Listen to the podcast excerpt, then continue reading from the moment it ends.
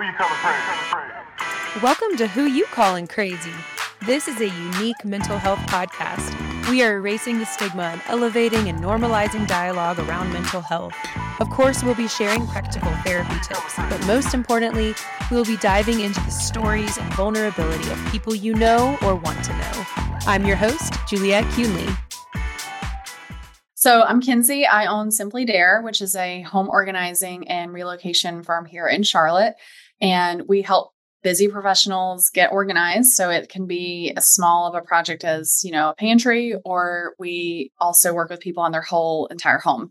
So um, I have a team of people now who help me, and it's just really fun. Every project is totally different. It, it's just, it's great helping people like feel good in their space and have that shift, you know, with how the energy feels in the space too, mm-hmm. which is mm-hmm. really fun since my background is in health promotion, mm-hmm. public health. And it's like that perfect merge of like my background and formal education and then just really practical stuff that I've always known how to do as a type A person. yeah, interesting. And it's something that's become really like trendy and popular too, like in pop culture with all of the Marie Kondo and um, all these other shows that we can watch. Like people are really into this right now. Yeah. Yeah. Especially with the pandemic. So that really catapulted things a lot. Yeah. Um, obviously, Marie Kondo did a lot with her Netflix series and getting it in the collective consciousness, I think. Yeah, yeah. But then, you know, Home Edit kind of took it a step above and That's that right. aligns and resonates more with the American culture, I think. So, I mean, they have like 6 million followers on Instagram. I mean, it's it's wild like wow. how big they've gotten and it's it's really fun to see how big an organizing company can be and and what kind of impact they can have on the right. world. Especially me knowing that like this wasn't even an option 2 years right. ago. You know, like right. I had no idea that these type of companies existed. Yeah. So, and what I find so interesting is that you're really, it's a really intimate thing. I mean, you're invited into people's homes, into their spaces, and it can be really jarring for a lot of people. Like, like literally opening up their junk drawer and seeing all their shit and seeing, you know, and being privy to their habits and all of these things. I mean, that's a really exposing feeling for some. Yeah. We've had some people that have reached out to us that have expressed that they've wanted to do this for a whole year or mm. longer and it has taken them this long to reach out. Wow. and then we have other clients who are like hey yeah like you can go ahead and organize my underwear drawer. I have no idea who you are. It's not a big deal. So you just learn you learn a lot about people like either their willingness to be vulnerable or their again their patterns like how rigid they might be all sorts of things. Like do you guys talk about that as a team how to create kind of a safe environment in that context yeah, that's one question I ask in my interview process is, you know, like what would you say to someone who kind of, you know, might express some shame or embarrassment and mm-hmm. um, that's like one thing that I want to always make sure that our team is comfortable with because yeah, I mean, we want to like your home is a safe space and you're inviting these, you know, stranger yes. yes. your home that I mean, people know me on Instagram, and that's why I try to be active on there, just so you know, it's like I'm connecting with people and people understand the personality behind the brand and everything. But sure. yeah, it's still, you know, you've got these random people in your house, and mm-hmm. you have mm-hmm. to be comfortable with that, and you have to have people on the team that know how to handle those emotions when they come up, and mm-hmm. um, can mm. be kind of like emotional support system, but also obviously the skill with the organizing too. Right. What a balance. I mean, you and I had started to talk about this before we were started recording that it, it there is so much psychology behind how we attach to our things, what our physical environment, how our physical environment impacts our mood. Um, mm-hmm. Um, I've written several articles on some of that, just um, the impact of physical clutter on mental clutter, for example. Uh, so I think there's a huge there's a huge overlap for both of us, and this is a perfect conversation to be having because I just don't think that we talk about that enough, maybe. I know. And it's funny too, because when I graduated um, for my master's program, my first job um, was being a health coach basically at this health insurance company. And the reason I took it is, you know, I knew it wasn't going to be a climb up the corporate ladder kind of job. I needed a bridge job between then when I graduated and then whenever I left to move abroad to Australia. So I just kind of needed something to like help me save up for that year before I left. And it was the great it, it, was the perfect kind of job because I wanted that experience of being a health coach, but again, you know, not much upward mobility with that, right? So I was like, okay, I don't know if I can make a full time career out of this, but let's give it a go. And whenever I was coaching people, I never talked to them about their home environment. Yeah. And it was such a oversight because, you know, I was so focused on blood work and numbers and nutrition and fitness routines and all those kind of things. Yeah. I was never asking people like what their home life was like or, or their environment. And that's, I mean, I learned that in school. You know, the sure. environment is like such a big impact on how you can interact with the world and sure. you know, your, your, mood and everything. So, oh, I always think about that. I'm like, dang, like, why did I not talk about that?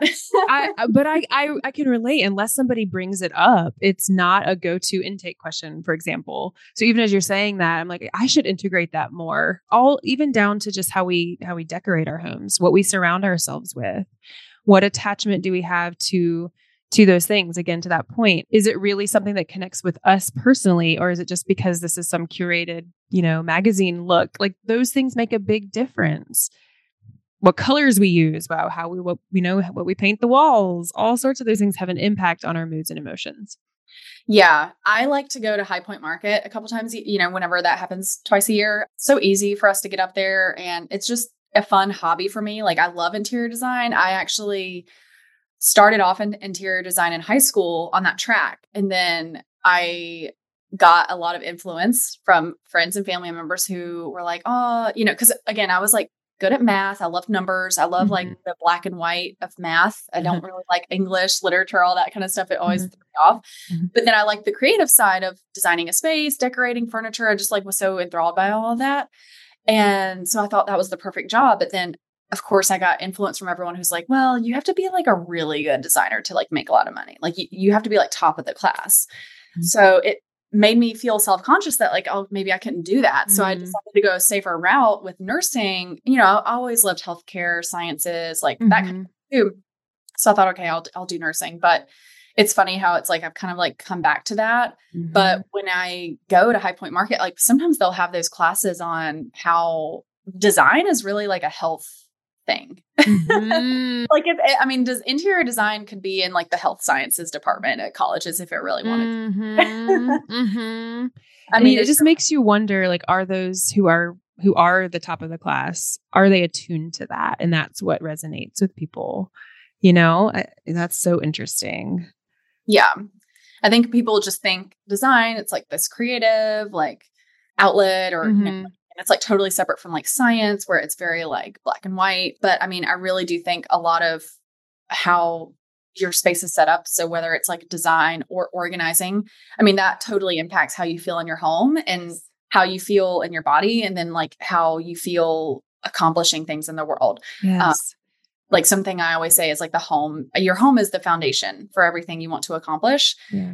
and you know i just feel confident saying that because I know that from experience. Yeah. You know, like I've that's why I've always been pretty organized because when I was younger, I always noticed if something felt off in my surroundings or cluttered or disordered, you know, all those things like I just felt like I couldn't focus on my studies, I couldn't focus on schoolwork, I couldn't right. feel good in my space. So, and I know people are more sensitive than others. Sure. So I don't think everyone has the same type of, mm-hmm. you know, effect with it, but mm-hmm subconsciously, I still yes. feel like affects probably everyone the same. It's just whether it's conscious or not. That's right. and I love how you said like what, how you embody it too, like what you feel like in your body, because that sometimes that's just a low level tension. That right, maybe it's not in your consciousness, but that makes a huge difference. So for you, let's connect it to just a little bit about your own mental health journey and and I love just hearing a little bit about how you kind of took a windy path but ended up back kind of where you were meant to be. Yeah. Um, but what what can you share with us just about your own mental health journey?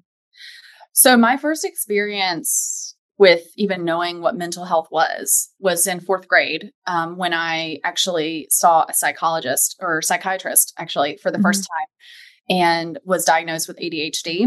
Mm-hmm. So basically, throughout my whole like schooling, I was I was diagnosed with that and, and medicated for it. So I would see a counselor or you know again psychiatrist um, uh-huh it wasn't a full like drawn out thing. I think it was like maybe a six or 6 uh-huh. months, maybe a full year.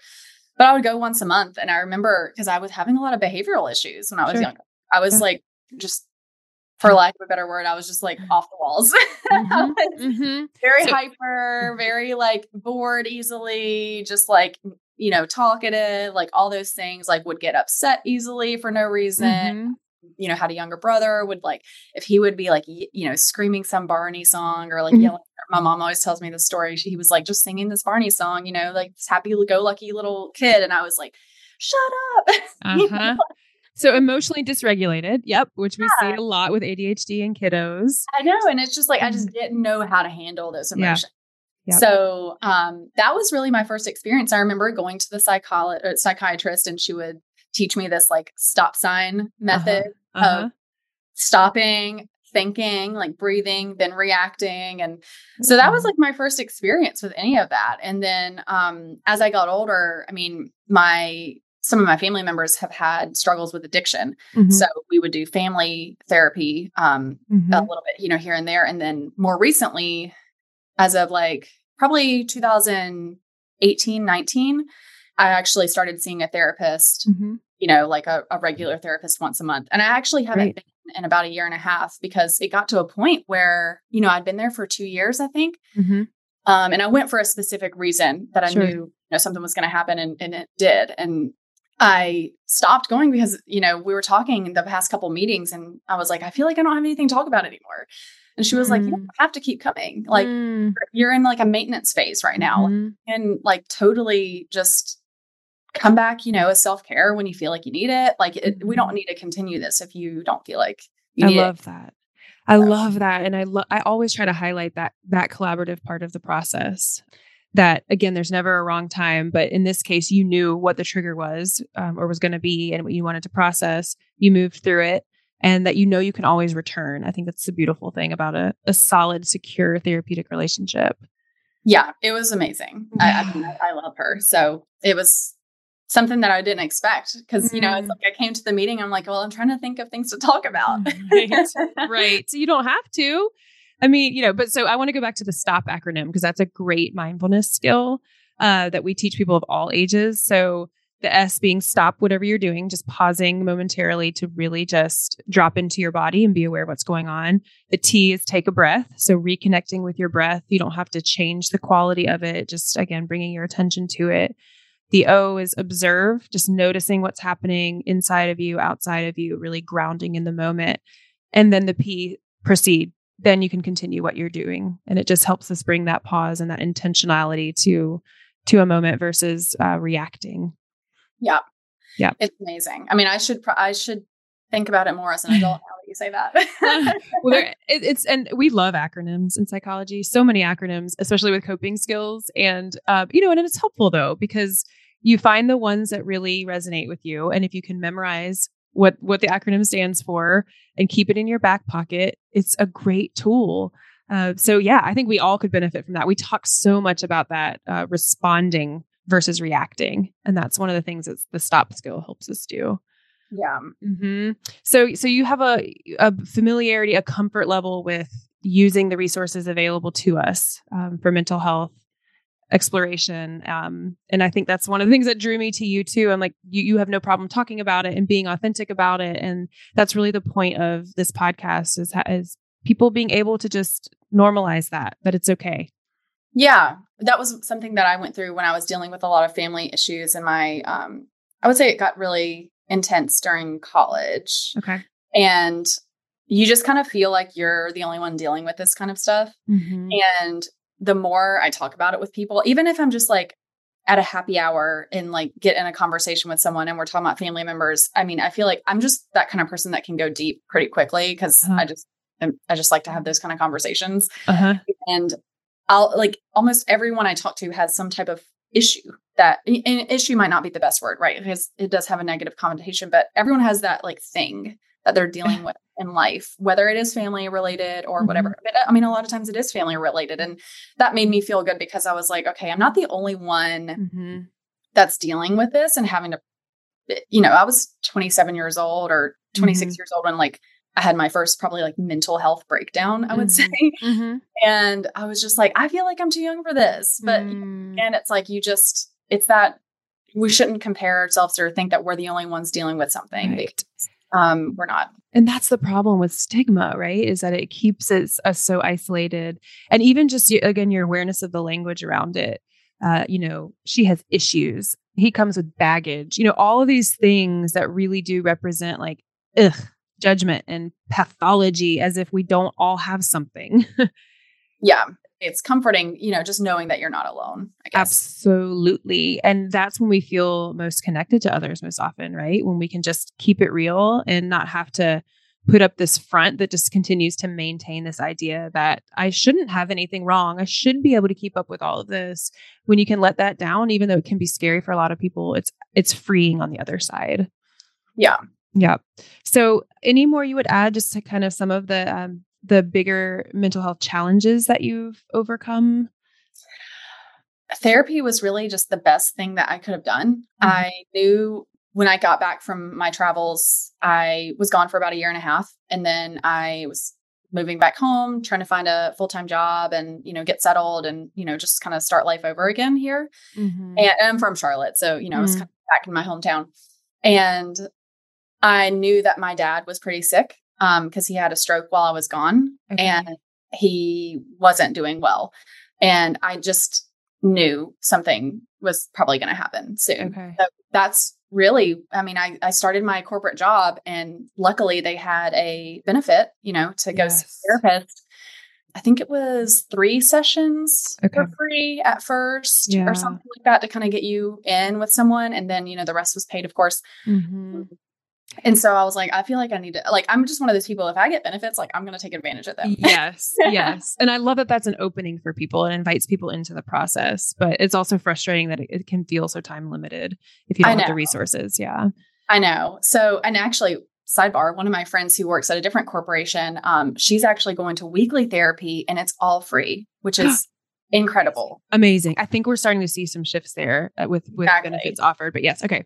Mm-hmm. So with my situation, I was just like, I need to get in with someone because I was kind of, I like moved back and was just like, had all this stuff kind of plopped on my plate. Like, this is all the stuff you need to deal with with your family now, too. Wow. Um, so I just was like, you know, I, I just need some extra support. And I, yeah, yeah, again, I had therapy before. Like, I was not afraid of it. And I knew sure. that's exactly what I needed. Yeah. You know, I like journaling and meditation and all that, too. But I mean, I feel like that can mm-hmm. sometimes only get you so far. Like you just really need that talk therapy. And even whenever I met up with her, you know, she was like, you know, what is what do you want out of this? And really mm-hmm. a lot of it was just like a sounding board. Mm-hmm. And, you know, just to help kind of have a third opinion, a 3rd mm-hmm. party opinion on like yeah.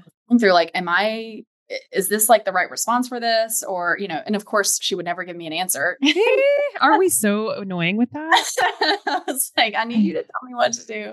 Oh but, that's another great point. Yeah we don't give advice we don't give answers but hopefully we make it clear as to why. Um but that can feel really frustrating because you're like i'm paying you like just tell me what you think.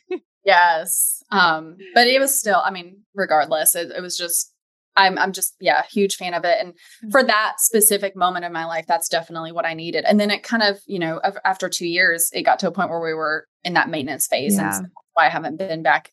But now I'm going through some more stuff. So I'm like, maybe I need to get back on this. There we go. There we go. Well, thanks for sharing that. Yeah, I'm so sorry to hear about that that grief. And but uh, yeah, I think you brought up a couple uh, things I'd like to highlight too. Just that sometimes people will say, "Why do I need a therapist? I have friends." Um, those are my sounding boards. Like I have people to talk to, and those are really valuable.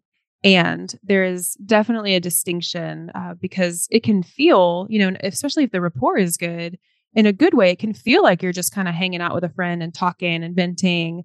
Um, but a good therapist is constantly listening and observing to the you know the nonverbals the nuances the stories within the story and um, you know helping you pull together patterns and themes and throwing in some interventions and skills along with that things that you know our friends aren't trained to do so i always just think that's an important distinction because it is an investment and so some people think well i just can talk to my best friend instead of paying x amount uh, but that's the difference oh and for me i'm one of those people that feels like i'm burdening people mm. by talking hmm. about this mm. so I probably should lean on my friends more, to be honest, mm-hmm. Mm-hmm. because I'm just that kind of person where and I think it's just growing up with that like self-reliant mm-hmm. kind of mm-hmm. mentality. And I don't know if that was, you know, I don't think my parents were really like forcing that on me or not, but like, you know, most people kind of grow up thinking like, oh, you don't really need to ask for help. You just figure out how to do it on your own. Like you just use your smarts right. and like figure it out. And I think that's kind of like where I come from with a lot of this stuff. And yep. it is that fear that you're just annoying someone or burdening someone if you're talking to them about like some issues that you're going through. And I've had my friends tell me like please talk to us, you know. So I know yes. it's like I don't yes. have bad friends, I have really great friends. yes. but, but that's know, such a great point. We we can get really in our heads about bringing the mood down, burdening people. I can figure this out. So it's striking the balance. Yeah, that was for me. I was like, you know, I would just rather have a professional kind mm-hmm. of help work through this. Mm-hmm. So, yeah. And the other thing about uh, advice and giving answers is that what comes to mind just off the cuff for me is that first and foremost, we're human. We're not some uh, fortune tellers that, you know, like we have eh, the information you've given us and you know other framework that you know within certain theories that we might have learned or whatever but but ultimately we don't know what the right answer is going to be we might have a hunch we might be able to steer you away from something that might be a maladaptive pattern that you're stuck in or something like that um, so that's part of it is that uh, i think people tend to forget like yes we're experts in certain things and facilitating what's going on in the room but we're also just human And the other part being that so much of therapy is about helping people tap into their inherent strength and inner knowing. And so yeah. there's a lot of like flipping the script back on the client when someone asks me a question, you know, and I might either say, like, why is that important to you to know? Or um, otherwise helping you tap into and learn to trust your own inner knowing, which is a huge, huge piece of the therapeutic process. That was a lot of what I came to her for too, because I was at a point in my life where I didn't trust myself or decisions I was making. Mm-hmm. And I mean, this was before I even started my business, you know, when I was in that corporate job. So I can't even, I'd have to like rack my brain again. To, I mean, I think it was at the time, it wasn't really anything career or business related. It was literally just like, how do I deal with these like personal issues and like the boundaries? And, you know, am I saying the right thing or am I acting the right way to this family versus this man. Like there was so much confusion I had about all that. And that was where I did I needed therapy because none of my friends really were going through the exact same situation that I was going through. Mm-hmm. I mean, mm-hmm. some of them have, mm-hmm. you know, maybe had some siblings or family members that might be struggling with stuff and, you know, they might be dealing with it a certain way. But for me, it was like two direct family members, you know, mm-hmm. in my like nuclear family. And mm. um, it was pretty extreme situations. Yeah. So just like I feel like I'm kind of unique in this. I don't really like have someone else that's going through the exact same thing. Sure. And that is such there's a lot around identity with when it's family of origin in particular. Yeah. So there's a lot to unpack there, which again, you know, people are always like, oh, of course, therapy is always about mom and dad and da da da. Eh, not always, but there's also a lot of truth to that because those are our formative years where we really create our core beliefs and our, our value system and, and things like that. So, of course, some of that family of origin stuff comes up and it can be really hard, really hard. Well, and it's also knowing that most of the time, your parents or family members or anyone you're surrounded yourself with is doing the best they could at the time with the information they had. Yep. That's right. and that's a very compassionate response. Yep. no, like it's it, there's not really it's not really like you're going there to like yes. blame someone. Bash. Like yeah. Feel, feel like you're the best person in the family and like, well, I don't know, whatever. Right. Right. That that's the come out that's, Yes, that's the both and. You know, I have I understand they were doing the best they could and they hurt me. You know, like those two things can be true. but you're right. So it's not about blaming and shaming, but it is about being able to help people, especially as we grow older and have our own insight and self awareness, figure out how to pick up some of those pieces and reshape something if we need to. Yeah. Um, yeah. So that's hard work. Thanks for sharing all of this. And I can tell how it informs your your work too. And it it just it feels deeper than just, you know, let me help you organize your utensil drawer, which is valuable too, but it feels it feels deeper than just that. yeah, and that's what I mean, that's really why, you know, I, cuz I got laid off from that corporate job, you know, when the pandemic started and but before that, I was furloughed. And that's when I was like, okay, you know, gotta find a side business idea, something to keep me busy. I was getting to that bored Yes. state of pandemic. Yep. And I landed on the professional organizing thing. And it was just this the biggest light bulb moment I've ever had in my life. Will probably never forget it. And I just knew at the time, I was like, I just know this is something that I can be great at. And, and Mhm. really just, you know, if I'm dedicated to a goal and can see myself doing something well, like I can stick to it and and just trust myself again, you know. And knowing that I can figure it out, like everything is figure outable, you know, Yes. like Marie Forleo saying. So Yes. I think that's like the mentality I have with most things in life. I'm like, I just will figure it out.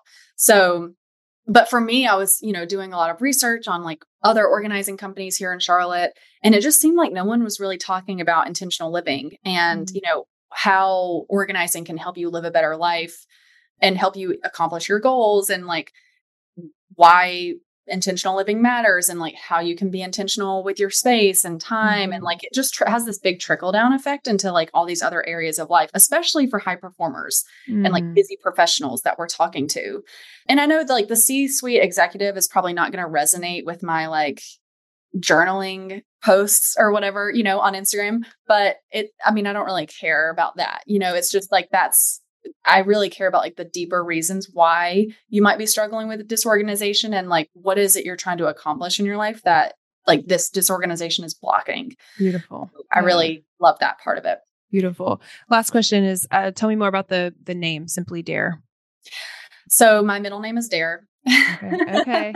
Awesome. That's really what it comes down to. And there's really no significance behind that other than my mom and dad had no idea what my middle name was going to be by the time uh, they were having my baby shower. you know, it was like coming down to the That's wire. so cool. they knew they liked Mackenzie. That's my real first name is Mackenzie. And one of her friends just came up to her. I was like, what about Dare? Like, that sounds kind of fun. And my mom was like, all right, sounds good to me. And of course, I hated it when I was younger because it was so different. Everybody different. does. Um, But that's so badass. That's so badass. I love it.